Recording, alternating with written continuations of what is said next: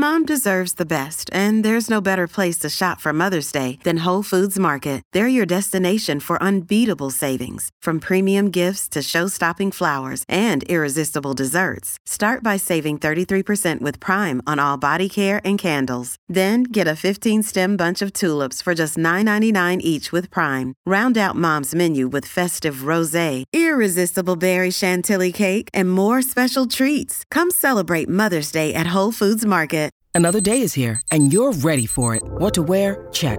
Breakfast, lunch, and dinner? Check. Planning for what's next and how to save for it? That's where Bank of America can help. For your financial to-dos, Bank of America has experts ready to help get you closer to your goals.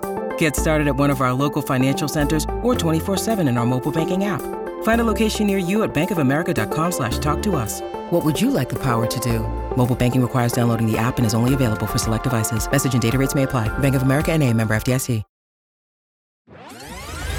Why do we have insights when our mind is quiet? How do insights play a role in our ability to learn, and when do they impact the trajectory of our lives? Welcome to Insight Out, where we explore these questions and dissect how insights influence who we are and ultimately who we become. I interview New York Times best-selling authors and some of the most influential minds of our time to find out what insights have helped to make them who they are. When I realized that the world worked in many different ways, I'm going to choose to create a life that is specifically designed for me.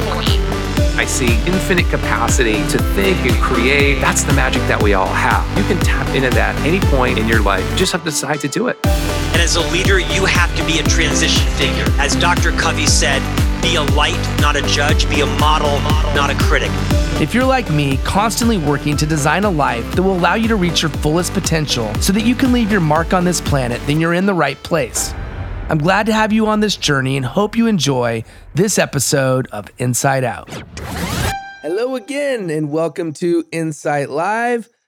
I'm here with Brenden Kumarasamy, and we are going to talk today about how to create a vision for your life. And the reason we're going to talk about this is we were discussing some ideas for today's show, and Brenden was recently thinking about the importance of creating a vision. We talked about this in a previous episode.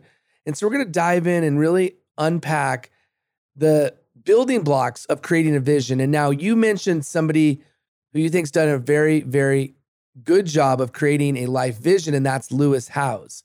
So why don't we start there? What is, I guess, actually, before we get into Lewis, when you think of a vision for your life, what exactly does that mean? Let's break down the definition of creating a vision for your life. And that's why the topic is so fascinating, Billy, because so many of us have very different definitions as to what that means. Let me give some context here.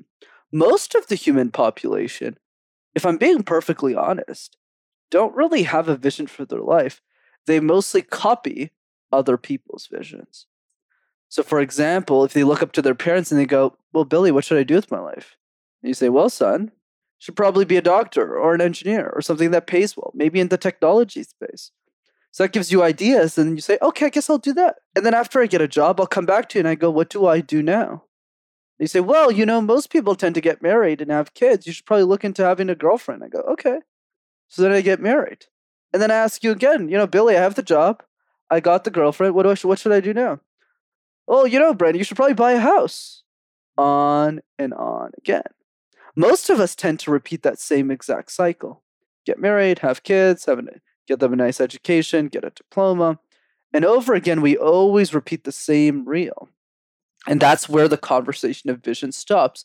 Just do what the person you deem to be successful has done. And if you do that, you have a successful vision.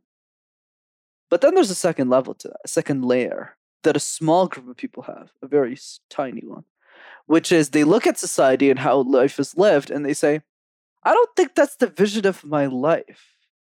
I actually think I'm meant to start a cupcake business or a ramen restaurant or to create a platform where people could sell arts and crafts and transact with each other, which ended up being Etsy or that people should sleep in strangers' houses and then create a platform and scale that to billions of people that end up being Airbnb, or taxis, that everyone could be an Uber driver. And so it shall be, and so it became, right? With Travis Kalanick and Uber. Some people have visions for where they want to go. And then there's the third level, Billy. So already I'm already complicating this a lot because you're already like, wait a second, there's like, most of us stop at level two or level one. Level three is not just having the vision, but also being able to describe what the result of that vision looks like for yourself in the world. So remember we talked about Chris Do. Christo's a very good level two vision thinker where he goes, you know, my goal in life is to help a billion people do what they love, get paid to do that without selling their soul. Very specific. But there's even a deeper level to that, which is if that vision came to life, how does that manifest? What does that feel like? What does that taste like? What does it smell like? And there's this 3D version of what the vision is. And this is why, you know, as we're getting started this conversation, why vision conversations are very difficult to have because literally every human being you meet is on a completely different side of the spectrum. So no one's ever on the same page when we're talking about our vision. I love the levels. And so as we think about the three levels, I think it's clear to me that, to your point, most of us are living life through imitation. We're living life because what has been modeled before us is a certain path that we feel, frankly, almost innately we are required to follow. And I do believe that a large reason that's true is evolution. We're here for a reason. You're here, I'm here. Anyone living right now on this planet is here for a reason. You've survived. And you've survived because you've put yourself out of harm's way. You've been risk adverse, risk averse. So you're not going into risky situations. You're not putting yourself into situations where you might face death. And I'm being a bit dramatic, but the, the reality is that we do have a fear of the unknown, fear of obstacles, treachery, things that are going to get us in a, a bad spot, in a pickle. right? And so, because we're so afraid of being put in a pickle, being put in this awkward, unusual, uncomfortable, or weird feeling, we take the most comfortable, safe path we can take.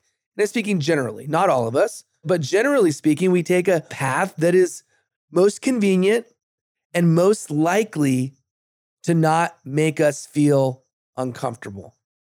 And then there are the small, select few that take a path where they're okay with being uncomfortable. In fact, they thrive on being uncomfortable. And so, how does a person who's watching, listening right now, how do they start to make sure that they do what they can to push down their natural born instincts to take the safe route, but instead take the less safe route? Beautiful question. Let me pull out a lot of interesting things you said there, Billy. So, the first thing that I want us to talk about is this idea of imitation that you brought up so well. Most of us imitate other people. And there's nothing necessarily wrong with that per se. You know, Austin Kleon has an amazing book called Steal Like an Artist. And he argues in his book that stealing is actually a good way for you to learn, a good way for you to get inspired from what other people think and how other people act. And I completely agree with that. The way I think of it, though, is imitation is kind of like training wheels on a bike. Use it as a tool to get ready, but one day I implore you to take off those train wheels because you don't need them your entire life or in everything that you end up doing in the end state. So, what I would encourage people to do is to start transitioning from level one to level two. So, what does level one look like? Level one is pure imitation. You're just doing what other people have done and there's nothing wrong with that. You're making a decision. You're moving forward. You're doing something with your life. But level two is to just start that process to create something that's a bit more unique. Not a lot but just a bit more unique to the life that you want to live. And it gets even more interesting if most people don't want to live it. I'll give you a good example. I was on a call with this incredible guy on linkedin named jason stein. And i was talking to jason and he was telling me how you know, he used to live in the city, you know, make very good money for himself. His wife did extremely well, multiple six figure family. And they made the decision to leave their corporate jobs and to go live in a, in a wooden cabin in the middle of a forest where they hunt for their own food, where they don't really have healthcare insurance. They just use natural products to serve themselves. and there's almost nobody around them. They spend most of their time just playing outside. And it's a fascinating lifestyle choice, one that we don't really promote, especially in, in a country like the United States or in most of modern society.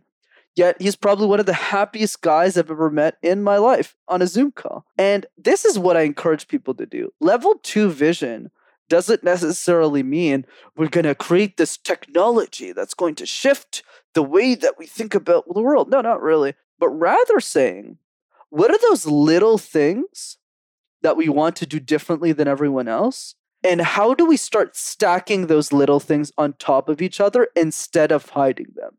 Let me repeat that again. How do we start stacking those small little things that we want to do differently from everyone else instead of hiding them? Here's an easy example with me.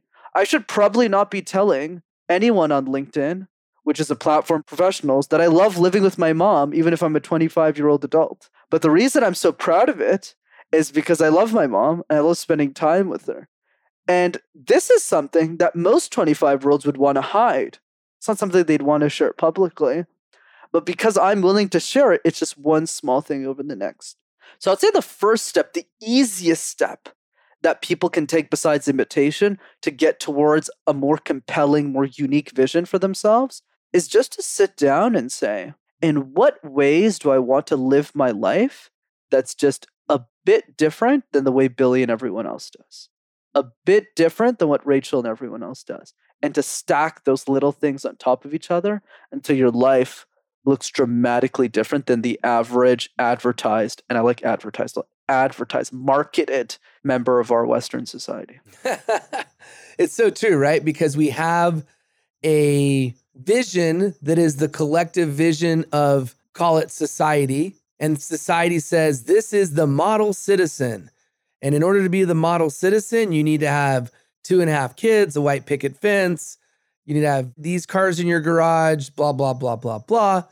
And what you're suggesting is you take these micro differences, no matter how small, you stack them instead of hide them. And the other thing you said is you don't necessarily need to have this groundbreaking technology that's changing the entire world to have a vision. So I want to unpack that a little bit and let's get as practical as we can because I definitely encourage anyone who is participating in this to really start thinking about how this applies into your own life. So, what can someone do right now, in addition to what you've just mentioned, to start to craft their own vision? And then we, I know I mentioned we're going to get into Lewis, so we will get into him in a minute to give you some real world examples. Even though he is an extraordinary human, it's still a real world example. So, what are some of those practical, specific things somebody could be doing to take action immediately. Absolutely, Billy. Here's the thing that I really want to drive in this conversation because this one's fairly unique and interesting in the sense that you actually don't need to implement a lot of what we say to make progress in a way 99% of human beings don't. So even if you just do one of these tactics that we're going to be sharing today in this podcast, you're going to be reflecting in your life in a way that 99%, and I'm not exaggerating this number, this is real and it's, it's unfortunate. I wish it was more people. I wish I could tell you that 99% of people did this, but it's in fact the complete opposite. Only 1% of the people I've interacted with have even remotely thought of it. So I implore you, I'm going to give a bunch of tactics, no problem, but just implement one that you're the most comfortable with. So one is the one we talked about, microdosing, right? Just micro stacking, rather. microdosing. microdosing. First, you start with microdosing. Okay, now we're gonna get banned. Micro stacking, right? This. So just take a paper. Simple, right? Make a list of all of those little things that you want your life to be a bit more different. So I'll give you an example with me. I always like to use real life examples. So for me, it's having very, very little expenses. It's being able to have dinner with my friends and yell at them every week and having a little money for Uber to do a little back and forth. It's the ability to travel to conferences and meet amazing people. It's the time freedom to go to Billy if I wanted to and have some ramen with him. And just add those little things on top of each other. Well, there's other things like it's interviewing guest shows and brainstorming with Seth Godin for 14 hours a day, even if he he wouldn't want to be 100 meters near me. Right? It's those things. Those are the fun things. Just stacked up in your life. That's the easiest thing. And I can guarantee you there's nobody on this podcast who's even thought about this. There's nobody who's doing that. So even that will put you on an edge. So that's one. Second thing, which ties in very well with our good friend Lewis Howes, is someone who has done this exceptionally well. This is an exercise I got from him that really helped me. And I did this exercise myself when I was 21, 22 ish. And the exercise is called the perfect day exercise. So all you do is take a piece of paper or a Word document and you just sit down and you write down what your perfect day would look like. If you had the perfect day, what would it look like? But here's where most people go wrong with it is they they write about it in too general details. They would say something like, "Uh, you know, I wake up and I drink orange juice and uh, I go shopping." It's like it's like very general. What Lewis implores us to do, this is what I did with my perfect day, is we're talking excruciating details. What time are we waking up at? Are we waking up next to anybody? Are we even in a house? Are we even having breakfast? If so, what is for breakfast? Who's making it? Is there a personal chef coming? What's happening? Are we switching countries during the day? What's happening at the end of the day? When you start to write that, it becomes a lot more clear as to what you actually want in life, not what everyone else is telling you to want in life. And then the third piece is just taking these two little exercises. There's a lot more that I can give today, but just these two little things and just adding a couple of bits and pieces from those little exercises, the micro stacking and the perfect day, and bringing that back into our life, implementing them bit by bit. And then the third thing I'll add as well is a question. Right? And you got to ask yourself hundreds of questions, but I'll give you the one that, that that will give you 80% of the result. The question is if you had all the money in the world, how would you spend your time? for the rest of your life. If you do just these three things, I mean, if you do even one of these things, I think you'll be ahead of most people. But if you do all three, you'll definitely be ahead of 99.7 of people. So if we're going to look at, let's unpack number two, because I think that's truthfully, it's the easiest one to implement. Actually, the second and the third, all of them are actually pretty easy. But I think the the easiest one to wrap your mind around is this idea of literally writing out your perfect day, almost as if you're a novelist and you're going to write every minute detail where you are and like you said every every little tiniest detail because all those details matter and it makes sense. So this is your vision on a daily level. How do we then extrapolate that into a larger bigger vision that is our life vision? If that's our daily vision how does that then transcend into be our life vision? Fascinating question. Let's talk about the purpose of the perfect day. How about we start there so it's easier for people to digest? The reason why the perfect day exercise is so crucial, or any of these three, is it helps us as human beings to do one thing that we never do, that we used to do as kids, which is to dream. To dream. To just imagine a life that we don't have and pursue that. You know, when we were kids, there was so much to explore, to do. Even if we looked at a toy store, we'd freak out. We'd be like, oh my God, look at all these toys. Billy, buy me these puzzles. Billy, buy me these action figures. Right? It's like, it's crazy. But as we get older, we lose that novelty, even if the world mm. is such a beautiful thing. And because we don't dream anymore, we tend not to aspire for more. And when we don't aspire for more, of course, it becomes very difficult to craft a vision, yet alone a compelling one. And we just end up imitating everyone and dying, which is so unfortunate. it's, you know, Reed Hastings has this very, very, very dark quote. He says, Most of us as human beings just entertain ourselves to death. You know, all we do is when we don't have a vision, we just entertain ourselves. Okay, we'll watch a movie here, we'll do this, and then we die. And I thought that was so powerful and so true.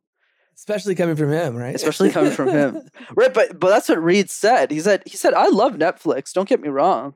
I love the shows, but I don't prevent Netflix. I don't see it as a vehicle of escapism. I see it. He doesn't say it exactly. I'm saying it a bit more uh, wordier than he does, but he he said he says as a form of of dreaming, of imagination, of what else could be possible, what other show could we add to the library. But yeah, big fan of Reed. But the idea here is what the perfect day does. It doesn't give us the perfect answer. It doesn't give us the silver bullet because, frankly, all of our human experiences are so unique that it's really hard to find that silver bullet that just cuts through everyone. And that's why the crafting a compelling vision is such a fascinating conversation but also very complex to kind of break down. But just going back here to your question that I think is a very important one, an astute one, is how do we take this perfect day exercise and extrapolate that for our lives? Mm-hmm. So here's what I would say. Once we get into the habit of dreaming, the next step is what I call emulating great individuals and crafting our own and using them as inspiration to craft our own. So this is what I do essentially. I look at people I admire and I do imitate them. Like like I said, they're training wheels. It's not wrong to imitate people, but you need to go a level beyond that. So you need to really sit down and ask yourself, why do I admire these people? Why did I pick this person over that person? And it might just be one thing. So I'll give you a couple of examples to help people kind of digest this in their brains.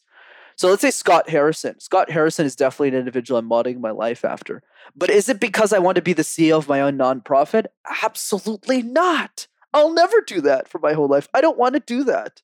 I like being a capitalist. I like doing for profit. I like doing YouTube because it benefits me selfishly and the world at the same time. Those are the type of stuff that get me excited. I don't want to do a nonprofit. But what Scott Harrison did with his life is he modeled, he prioritized, he optimized his life for impact. So the one thing I took from him is even if I had a net worth of a million or 10 million dollars, I should not be spending it on dumb shit. I should be reinvesting that money to help other people. Not buy a, you know, stupid Ferrari, but rather saying, okay, what can I do with that five hundred thousand dollars? How many people can I get clean water? That's really the lesson I got from Scott. So notice how it's not like very specific. Well, I want his gray hair, or I want to wake up uh, 8 a.m. And I'm really jealous of his relationship with his wife as well. I think they have a beautiful family, and that's something I'd love for myself. So notice how these things are very general. Whereas when I th- think about someone like Michael Jordan, there are many things about his life I don't want, but the one thing I definitely want in his life that I'm still working towards is his mindset his mindset around competition, right? It's something I've always learned from. So, what I encourage people to do is use other human beings that you admire as training wheels, as reference points to say, oh, Billy has done that. And I want to do this a bit differently. I'll give one other example. Gary Vaynerchuk, right? He did social media, he blew all his platforms up, but he talks primarily about business and motivation. So when I looked at Gary Vaynerchuk's life, I didn't say I wanted to necessarily be Gary Vee because he lives a very exhausting life, to be honest or and he gets on he gets on daily calls with his fans. Like absolutely bonkers. Whereas for me the, the lesson from gary vee is i want to do something similar to what he did but in the context of communication public speaking. So notice how i'm not directly taking his life but i'm using it as inspiration to craft something unique for me. But it's a good reference point to go oh now it makes sense in my head that i want to be the gary vee that guy but for effective communication so that's what I encourage people to do beyond the perfect day exercise. Okay, what I'm hearing you say is the people who act as guideposts or reference points for us to not copy exactly, but to use as inspiration and to to change slightly to match what will help us. And if we go back to the perfect day ex- example, this is what you want to do. This is what you want to spend your day doing. I actually think that these two concepts tether really nicely because if you think about it from a perspective of, okay, here's big picture, somebody that's done what you want to do. They've gotten to a point that you feel is a point is kind of where you want to go. They've done, they've gotten to the mountaintop and they've gotten there in a way in which you may or may not choose to go that exact way. In fact, what you can do is choose a different way. And to me, that different way is fueled by the daily activities, the things you do on a daily basis. So that's, I think, to me, where, where I'm hearing you, and correct me if, if I'm not, I mean, I don't think there's any perfect way to, to think about this, but what I'm thinking about is they're giving you the vision of how they got to a certain point in their lives. And you can have several people that have certain things, like you mentioned. Maybe one person, it's relationship, you admire that. Another person, it's how they've dominated on social media. Another person, it's how they've conducted themselves in business. Another person, it's how they, you know, you, you get where I'm going. And then what you do on a daily basis is what will help you get to that point. Am I explaining this in the way in which it's intended? Absolutely, brother. And to your point, right? There, there's no easy way to explain this either. Here's a fun analogy I thought of while you were talking. It's kind of like a buffet, right? Me and you go to a buffet, and statistically, our plates will be drastically different because there's so much choice on the plate. You might want to have meatloaf that day, whereas I go, I don't want no meatloaf. Get out of here. I want to eat some egg rolls. so every and you, this is actually interesting when I think about it because I always go to the buffet. This is what what we always do all the time as Indian families. Is I love buffet. We're like family. I know you do. You don't have to tell me. I know you. Worst part of worst part of COVID is, is no no, but I mean not really. But you know, this is I mean. good for It's- you. It's it's okay. This is good for me. Yeah, I still gained weight. Okay, no buffets, but I just get, eat a whole lot more bread, homemade bread now. Ooh, I'm kind of jealous now. Now I want some homemade bread. We always talk about food on this show. We should like change it. We should get the Food Network to sponsor this topic for another day. We got to mention. But but the point I want to drive, I actually found this find this fascinating personally. And notice how another thing I want people to understand. Notice I'm just following my own weird curiosity, my own weird intuition. Like, who the hell compares vision, compelling vision to buffets? I'm just doing this because it's fun. Right? That's the key. I want people to to start learning that art of creativity, that art of not being afraid of mistakes, that art of just pushing the boundary of what your curiosity is making you drive to. So I was going back to the buffet analogy. Now that I think about it, even if there's 15, 20 people that I go with, we go in big families to these, these Chinese buffets primarily. And everyone's plate is always different. And even if some people are ordering the same thing sometimes, if you look at the full three course meal, there's no one person at the table who had the exact same food, the exact Mhm. same portion, the exact Right. same meal. And I think that's the same thing with the vision. But here's what's cool about the buffet is you don't need to spin around in circles going, oh, what should I order? I don't know what to order. No, it's like, no, the food's there, bro. Like just just pick. Like the options are available. And I think vision is the same thing. All of us are unique human beings. And many of us will want the same things. You have kids. I want kids, not for a long time. You have a beautiful wife. I would love an amazing partner someday as well. Right? So there's some things that we have in common, but there's other things that I don't really want with your life, like your weight. Like I don't want them to not just poking fun at you. Right? But- right? It's just is true. Right? So there's that part, like fitness. There's that. There's I don't want to start a podcast like you. Your magic, your unique gift is your ability to interview other people. I don't like doing that. I like talking to other people. I like learning their stories, but I don't want to like make a whole show around that. So that's the key I want people to realize is use other human beings as north stars as options to choose from and you as the human being as the unique person that you are start cherry picking the little things that you like about everyone. Like even with billy i Mhm. cherry pick the things i like about him. I like the way that he leads i like the way that he he doesn't put himself on a pedestal regardless of his accomplishments. That's the piece i take from him. Not his diet plan just just mess with it. But that's the thing right? Is there something we're taking from everyone. And i'm still doing that that's why the conversation is so difficult billy because there's no finish line there's no day where i'm going to look at you there's no day where i'm going to look at you billy and say you know what my vision is complete my vision is perfect billy that's never going to happen because before I met you, honestly, my vision was a bit different. Then I met you, and then I was like, oh, I should probably tweak this. But when I meet the next person, it's going Mhm. to tweak again. So I encourage people to just go into the buffet and not be afraid to pick stuff off the buffet and put on your damn plate and make a choice. So what you're saying is your north star is barbecue beef yes. or pork. But for other people, it's going to be tofu because they're vegetarian. Let's now go into the realm of somebody that you and we talked about this at the very beginning. You already mentioned him a couple times. Is Lewis Howes? Why do you think he has such a clear vision, a clear life vision of where he wants to go? How was he able to create it? Do you think he used some of these methods that you've described, or did he do it in another way? Minus the buffet analogy I used, he did use most of what I did say, but probably not with the topic of food. So I'll give you an example. In his early childhood, when he was around 10 to 12 years old, he was his dad was watching a football game, American football for those of you who are foreign, who are outside of the United the US and Canada. And he asked his dad, Dad, who is this person you're watching on TV?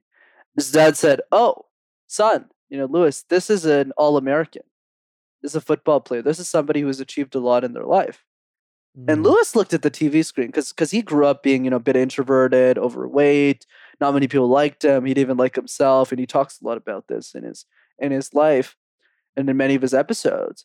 But in that moment, he made the decision. He said, "One day I'm going to become an All American in anything. I'm not sure what it's going to be, but I want to be an All American athlete." So from the ages of 12 to 20, 21 ish, that's what his focus was and he did become an all-american in uh, the tri triathlon i think it's called decathlon decathlon that's what it's called and he became an all-american in the decathlon and then he went on to play a pro professional football for a couple of months until you know he got his injury and the rest was history. But the point i want to drive here is what lewis does really well going back to my buffet analogy is one he's not afraid to make a choice and stick with it and not go back and return the food. He's not afraid to just dive a vision. But the other piece that is very unique to Lewis is he's very good at reinventing himself. He's not afraid to readjust his vision. So, an example from his life is after he got the injury on the wall when he was playing arena football, his vision had to be reinvented because it was, I need to get into the NFL, right? The National Football League. Mhm. And then after that, it was, hey, I can't do that anymore. But whereas 99%, most people in that situation, Billy, as you'd probably guess, would just give up. They just wouldn't know what to do. They would just kind of malter. And we see a lot of that tragically. But Lewis is in that few camp that has that open mindedness to always explore other options, to always model other people's lives, to always see what he can learn from other people and constantly readjust his vision. And it was actually through conversation with Gary Vaynerchuk that he ended up having the idea for the School of Greatness podcast and ended up dominating that platform himself. Who are the people do you think that he used as his reference points? You mentioned Gary Vee. Is it him? Is it somebody else? Like, who do you think the people are who he looked at and used as models or as roadmap to help craft his personal life journey? That's a fascinating question. If I had to guess, I never really thought of that, to be honest, Billy. It's something I need to think about. That's why I love these conversations. But there's a couple I can give you right now that, that I do know for sure. So Peyton Manning, Peyton Manning, the, the football player, Peyton Manning. Peyton yes, Manning. uh-huh. So he was he, it's like the Muggsy Bogues. Yeah. Muggsy Bogue. Muggsy Bogue, yeah, Muggsy Boogs. Muggsy Bogues. Bogues. Okay. Thank you. So so Peyton Manning was a big inspiration for Lewis growing up because he wanted to be like Peyton. That was his goal. He wanted to be in that role. So he focused on that specific individual when he was playing football. But then later in life, as he got older and he started, you know, scaling up his online business, it became affiliate marketers. And then after that, when he was thinking about the School of Greatness, it was people like Gary Vaynerchuk, Marie Forleo. He he also talked about the three guests that he always wanted to interview in a show. So I would let's assume for the purposes of conversation, they're obviously people he studied intensively, or else why would he want to have them at the top of his bucket list to interview? So we're talking about Will Smith.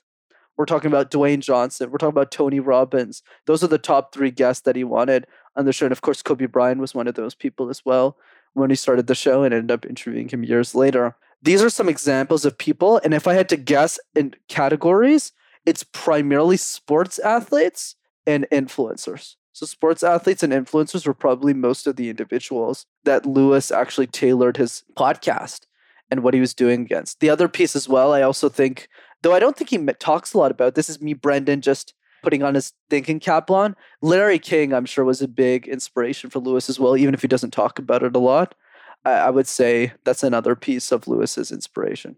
So why is it that you pick him as somebody that you're impressed by his vision? What is it about his vision that stands out amongst all the different people who you admire, who you respect? He's the one that you highlighted when we had our conversation before we got started and you said, "Hey, he's the guy that has a vision that's really impressive." Yeah, and it's a fascinating question as well. I think for me, Billy, the reason why Lewis has such a compelling vision is not necessarily because of how exciting or how big the vision is. Because let's be honest, Elon Musk has a much bigger vision than what Lewis has. I mean, Elon wants to go to the Mars. It's a whole other game, right? It's like Totally. Lewis, like, okay, you know, I'm just gonna stay here actually. But what I like about Lewis is a couple things. One is the simplicity of his vision. He's the way that he explains, like, impact 100 million lives every week through the School of Greatness podcast. That's the vision. Super simple. It's easy to digest. It's specific. It's actionable, and it's a north star that is attractive for him and his team to pursue. And then that's going to manifest in different areas the podcast, the show, the live events, etc. But the other piece that's super impressive, there's three things. The first one is just the simplicity of the vision and how detailed it is.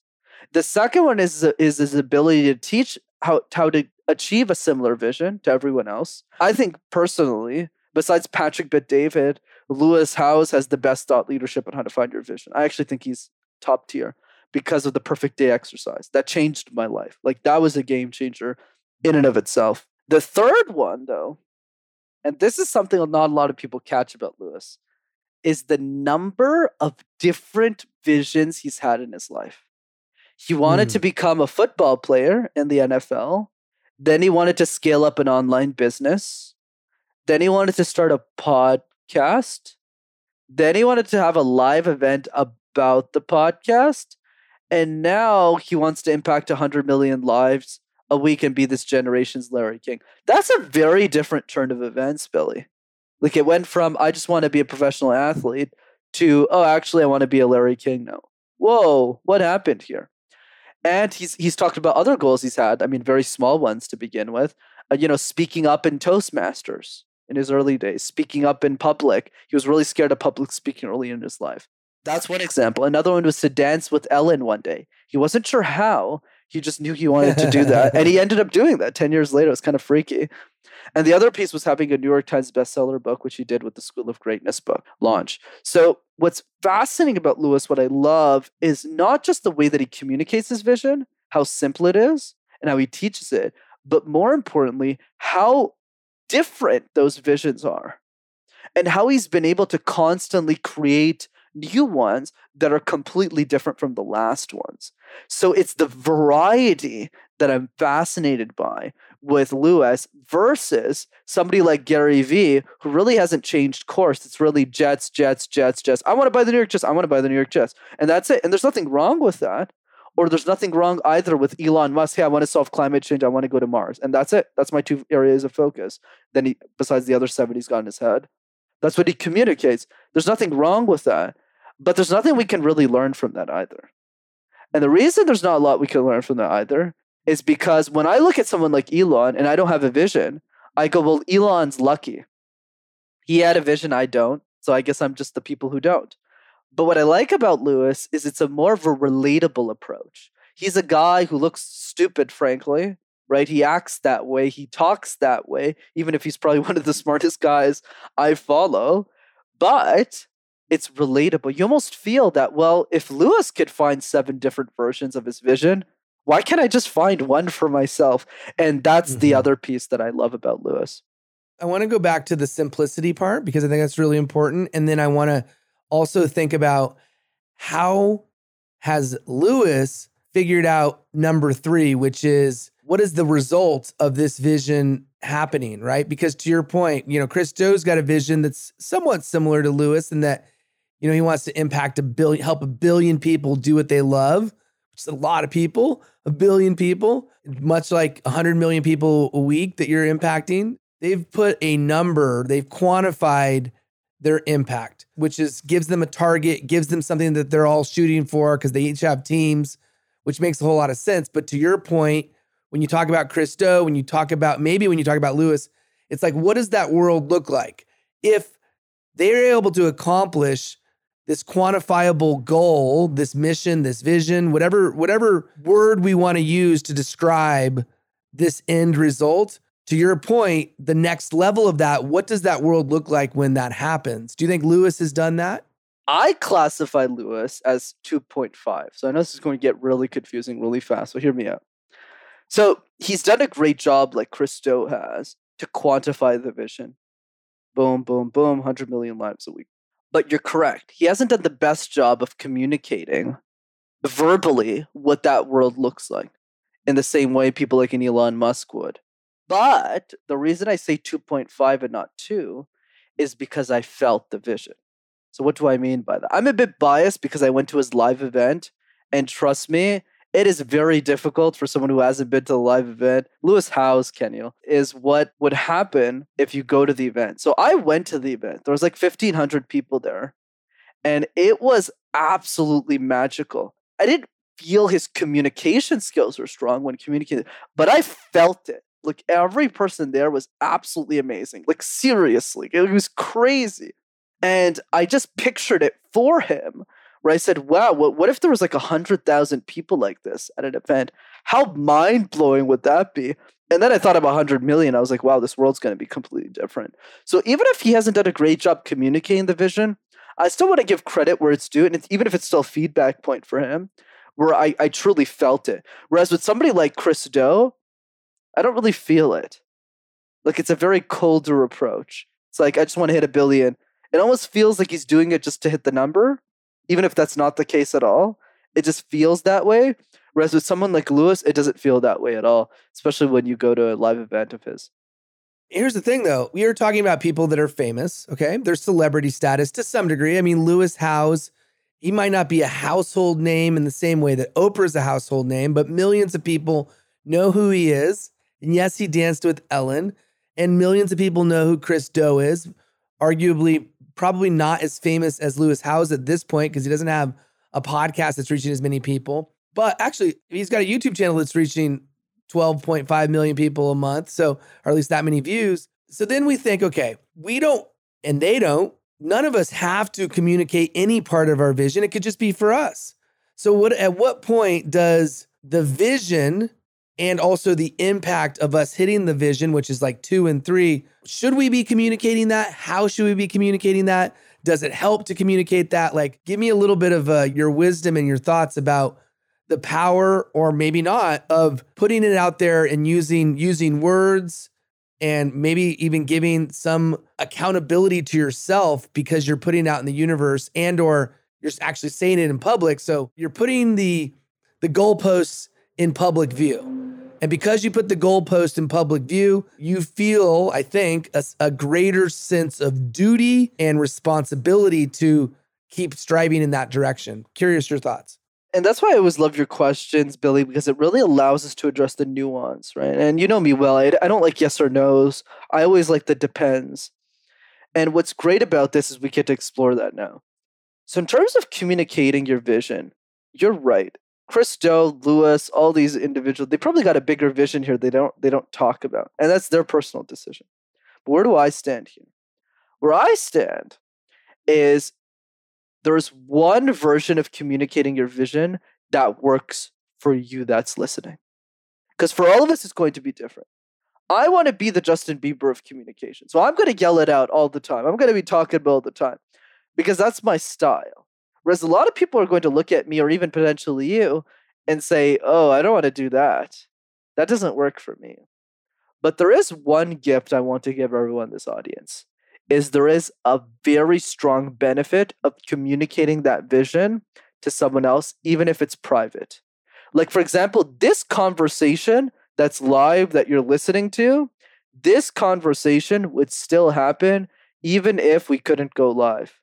That's the point I really want people to understand is I would still tell Billy privately one on one all the things that we're talking about right now because I just love the ping ponging I love the back and forth. We're just doing that right now live so other people benefit.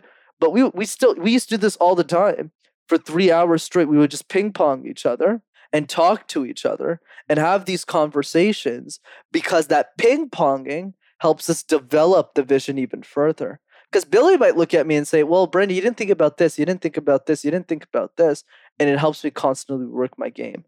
So for you, it's really figuring out what version are you comfortable sharing. So let's start at one, right? Level one is we're imitating other people. So going back to the perfect day exercise, going back to just writing a small group of little things of how you want your life to be a bit different. I encourage you to share it with one person. Just one. You don't need to go on social media. You don't need to start a LinkedIn Live. You don't need to have Billy ask you a bunch of questions about your life. All you need to do, or me for that matter, because I ask a lot of questions too. You just need to ask it to your brother, your sister, your best friend, and just start that conversation. You don't need to start that conversation in dinner and say, you know, Billy, you know, today is a very important conversation. We're going to talk about the vision of our life. Like, no, that's not how it, how it should work. It's, hey, Billy, these are a couple of ways, ideas. I was just writing down a piece of paper. What do you think of them? Those are the conversations I live for privately not in front of a million people, in front of two people. I encourage you to start having those conversations. But there's a caveat. As you have these conversations with smaller groups of people, most groups start to increase. At some point, I tell my clients this all the time you're at a crossroads right here.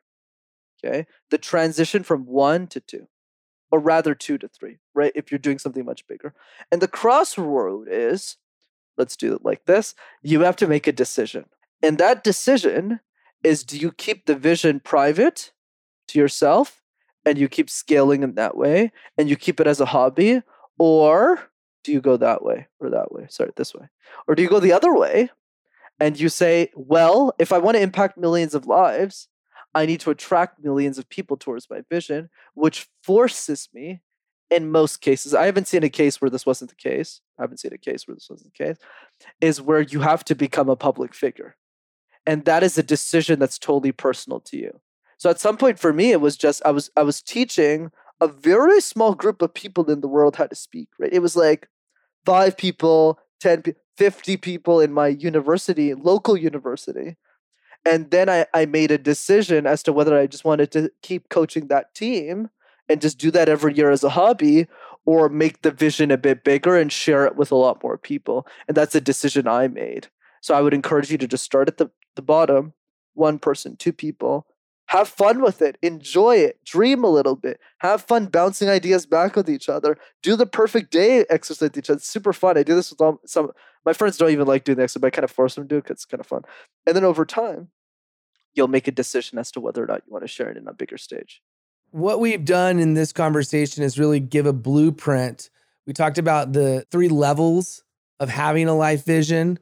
We talked about some practical steps you can take.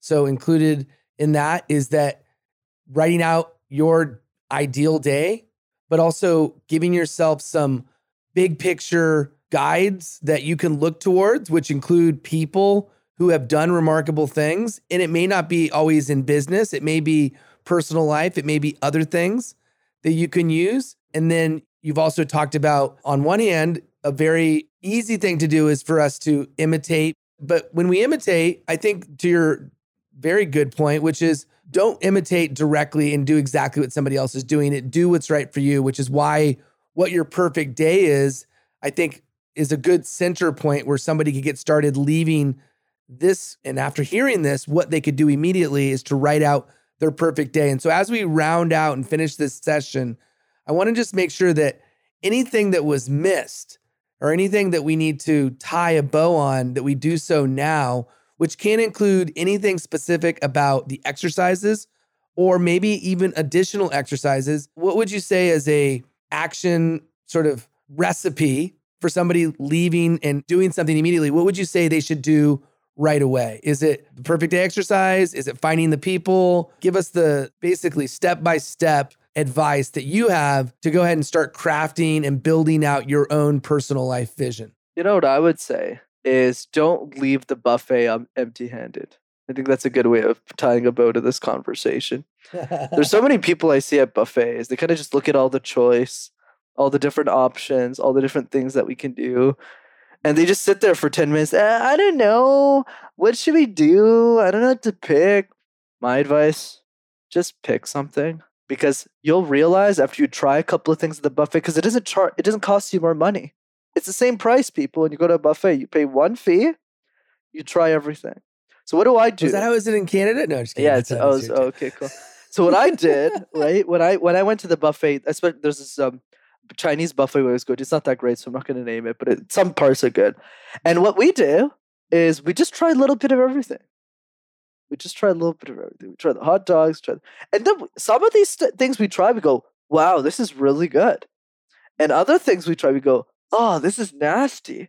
But since we didn't take a lot, it doesn't matter. So we know next time. So now it's my seventh time. Well, probably actually a lot more than seven. It's probably my 50th time at that same damn buffet. Now my experience is always phenomenal because I know exactly what to get. Because I've tried everything, tried every little thing. But most people never get there, Billy. They never get there. They're not willing to just try a couple of things or make a bloody decision. So the most important thing that all of you need to do, let me translate this outside of the buffet world, is to start stacking little ideas of what you want in life. Simple stuff. Do you want kids? Yes or no? That's one. Do you want to get married? Yes or no? It's not maybe. It's yes or it's no. And if it's maybe, write it down. And then just keep stacking it over and over and over again because that list has changed for me every single year and there's no exception so far. And it'll always change in the same way buffet menu items will always change too. And that's okay. But the pick, the idea, the key of this conversation is to make choices and not be afraid to change them, but to make the choices first. And once we make the decision to make choices, then the quality of our lives, our vision, the clarity around that vision will drastically improve. All of this has been shared because Brenden and I have a special announcement on October 7th. We're going to be meeting in Las Vegas, and anybody that wants to join us at the buffet at the Caesars Palace. And we're going to, anybody that can join us on October 7th, we're going to treat your buffet. No, just kidding. We're not going to the. You've never even been to Vegas, have you? I, uh, yeah, I don't think I'll ever go unless it's a conference. You are going because you're going to go with me. We're going to Vegas. How can you not? If you're on the speaker circuit, you're not going to say no to Vegas if there's some big event. So 100% true. You will be there and we will have a buffet. Awesome conversation. Dr. Kumarasamy, I'm calling you a doctor now. He's got his doctorate. Not really, but uh, we're full of lies right now. no, but you know, you, you know, this conversation, Billy, before you close this out, is people need to understand I've never compared a vision to a buffet until we had this conversation. But as you were talking to me, it just made so much sense. And that's the key. Notice how I made a choice. And now I'm going to write this down because it's really cool. And then I'm going to keep that. I'm stacking that little piece of knowledge. Mm-hmm. But because we're doing that over time, because I've done that for like six years, that's why it, it just sound I just sound intelligent. That's not true. I just took one little nugget here and then exactly, Yolanda Rin. Let's go get buffet. okay. There's actually not going to be a thing on October 7th, but I mean, if enough people say we should do it, I'm going to insist that Brenden does it. So let's get a vote. Who wants to meet on October 7th? I don't even know what day of the week that is. Okay, Yolanda's in. Oh man, it's too much fun. But no, you're right. I mean, you just on the spot, on the fly, created thought leadership, which goes back to our previous conversation. If you missed that, we had an epic session on thought leadership. But any final thoughts before we round out? Yeah, really good job with the interview, Billy, today. Is the idea here that I really want people to take away is the vision is not an overnight process, right? It's by making those choices over time, we'll end up crafting a beautiful vision for our lives when we look back at it, we'll go, wow, I made all of these 50 decisions and my life looks completely different than what everyone else wants. And once you get to that point, life becomes a lot more fulfilling, especially if you decide to pursue it. Especially if you have a buffet. All roads lead back to a buffet. If you didn't get anything from this conversation, just know your life will be much better if you take the time to pick, you don't load your plate with one thing when you're at a buffet Pick a lot of things. Exactly. See what you like. You you could go back. Guess what? You could go back. Not one time, not even two times. You could go back a hundred times. Oh, that's a good part. Don't waste food. Don't fill up your plate with one thing that you're not even sure you're gonna like. It might look good, but looks can be deceiving. Your eyes are bigger than your stomach.